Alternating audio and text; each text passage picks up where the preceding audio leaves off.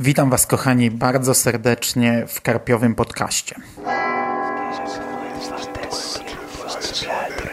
Karpiowy Podcast. Ostatnio w innym miejscu, yy, w kombinacie podcastowym, katowałem Was recenzjami kolejnych powieści z Uniwersum Metro 2033. Tak się złożyło, że zrobiłem sobie nieplanowany maraton z historiami z tego świata i gdy przyszło mi omówić otchłań, to, to jakoś nie mogłem się za to zabrać i musiałem zrobić sobie chwilę przerwy. Książkę skończyłem czytać kilka tygodni temu. Od tego czasu przeczytałem kilka zupełnie innych gatunkowo i zupełnie innych klimatycznie powieści, by odsapnąć od postapokaliptycznego świata przed nadchodzącą premierą trzeciego tomu wyjściowej serii Dimitrija Głuchowskiego Metro 2035, której premiera już na początku listopada. Ale też przyznam, że trochę ciężko mi było zasiąść do omówienia otchłani. Bo po lekturze tej książki ja miałem mieszane uczucia. A to jest powieść bardzo wysoko oceniana we wszystkich recenzjach, jakie czytałem. I stwierdziłem, że jak mi się trochę poukłada wszystko w głowie, to spojrzę na nią z dystansu i może będę umiał to lepiej ubrać w słowa. Bo ogólnie ja do tej książki mam tylko jedno zastrzeżenie, o którym więcej powiem za chwilę, ale jest to jedno zastrzeżenie, które dość szalenie wpływa e, na odbiór całej książki w moim przypadku. Zacznijmy jednak od początku. Otchłań to jest druga książka polskiego autora, który umieszcza swoją powieść w świecie wykreowanym przez Dimitrija Głuchowskiego i uwolnionym dla innych pisarzy. Łącznie powstało już ponad 60 mniej lub bardziej powiązanych ze sobą powieści, e, z czego w Polsce wydano ich kilkanaście. Zdecydowana większość jest autorstwa rosyjskich pisarzy, ale nawet u nas w Polsce przy tych kilkunastu tytułach mamy już wydaną jedną włoską książkę i tak jak powiedziałem dwie polskie. Pierwszą z nich, Dzielnicę obiecaną Pawła Majki, omówiłem niedawno w kombinacie. Autorem drugiej, Otchłani, głównej bohaterki dzisiejszej audycji, jest Robert J. Schmidt. I na początek w skrócie, o czym to w ogóle jest. Akcja rozgrywa się we Wrocławiu 20 lat po wojnie atomowej. W kanałach pod miastem żyją niedobitki, którzy podzielili się na enklawy. W jednej z nich wraz z głuchoniemym i lekko niepełnosprawnym umysłowo synem mieszka nauczyciel, główny bohater tej książki. Powieść rozpoczyna się od pewnego wypadku, o którego spowodowanie zostaje oskarżony właśnie główny bohater, właśnie nauczyciel. Na skutek manipulacji przywódcy enklawy, Albinosa Siwego, nauczyciel ucieka. I co ciekawe, a przynajmniej ciekawe z mojego punktu widzenia, udaje się w pełną niebezpieczeństw wędrówkę do mitycznej wieży, najwyższego budynku Wrocławia, na którego szczycie co noc ktoś rozpala ogień. Po drodze napotyka wiele przygód, plan ucieczki sypie się już w zasadzie na starcie, Bohaterowie kilka razy zmuszeni są cofać się i wybierać inną drogę i w ten sposób zwiedzamy z nimi całkiem spory obszar miasta. No i to z grubsza tyle na start. Bardziej wgłębię się w kilka rzeczy za chwilę. Najpierw skupmy się na świecie przedstawionym, bo to zawsze jest ważny punkt takich książek. W przypadku otchłani istotne jest to, że bardzo rzadko wychodzimy na powierzchnię. I to jest plus, bo wiele książek z tego uniwersum odchodzi od tego, co było punktem wyjścia oryginalnego metra.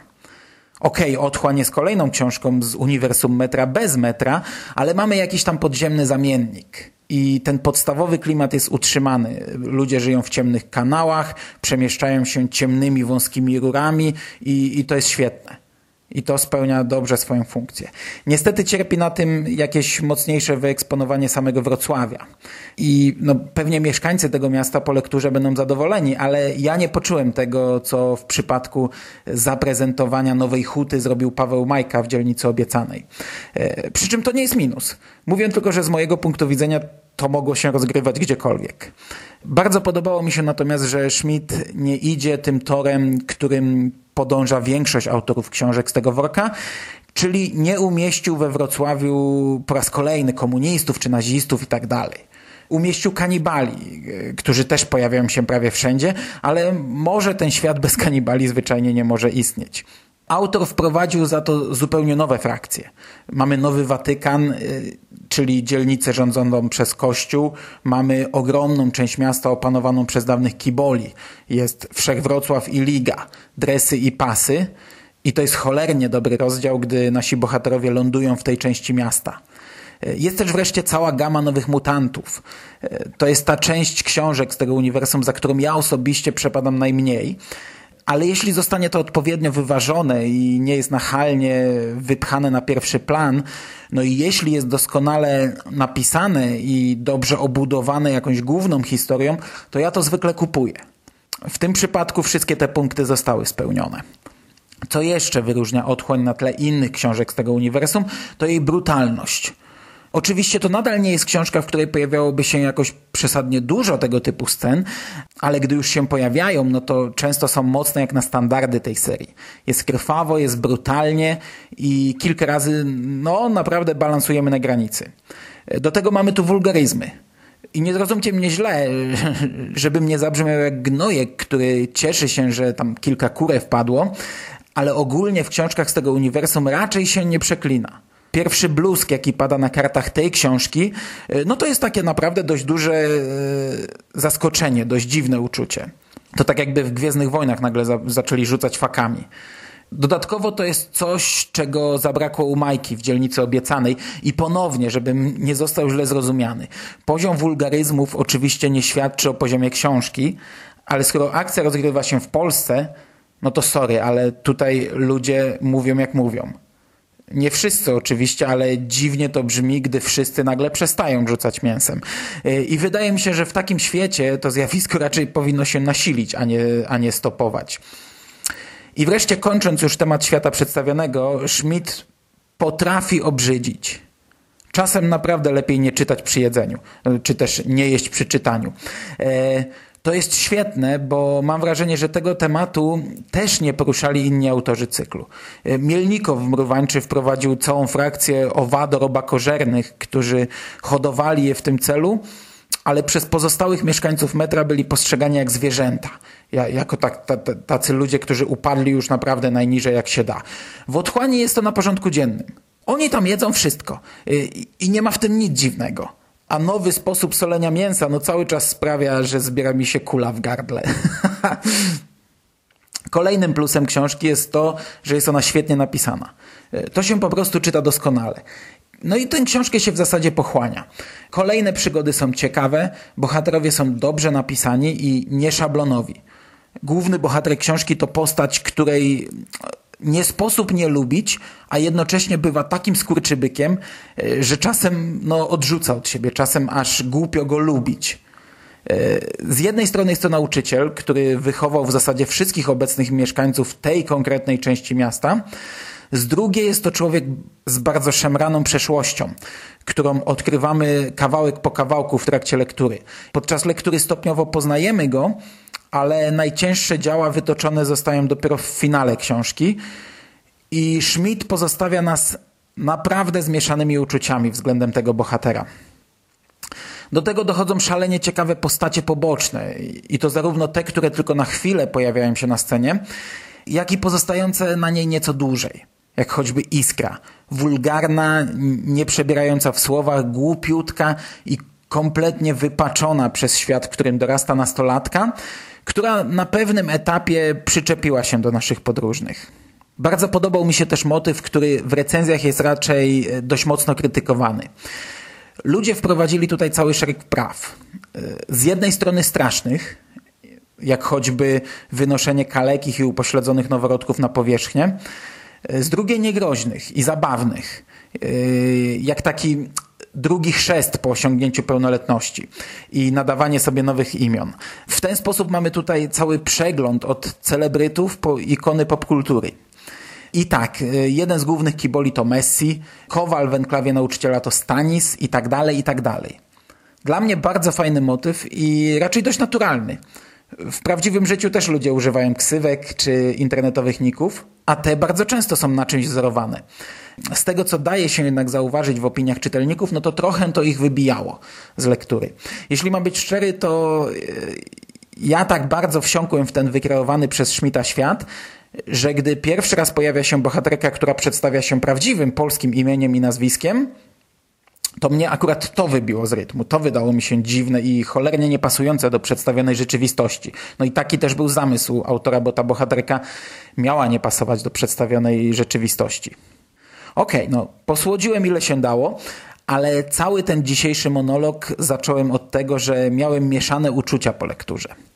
Po pierwsze, sam punkt wyjścia wydaje mi się średnio oryginalny i w zasadzie coś bardzo podobnego w takim ogólnym założeniu, oskarżenie, proces, przymusowa ucieczka, e, było już w dzielnicy obiecanej Pawła Majki.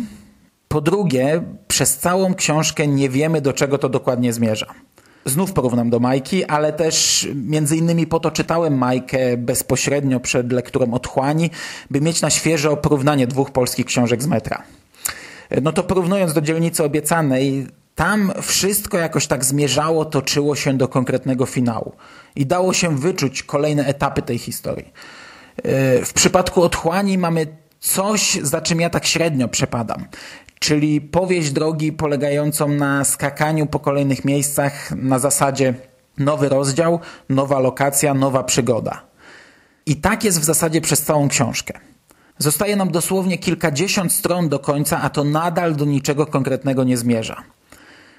Oczywiście to jest świetnie napisane i cholernie ciekawie przedstawione, ale co z tego? Oczywiście to jest e, jasne, jeśli wie się pewną jedną istotną rzecz, gdy siada się do tej lektury, o której ja chyba nie wiedziałem. E, pomimo, że staram się śledzić informacje z tego podwórka i być z nimi na bieżąco, to jakoś umknęło mi albo zapomniałem o tym, że Schmidt planuje napisać więcej książek. Serię, trylogię chyba nie wiem.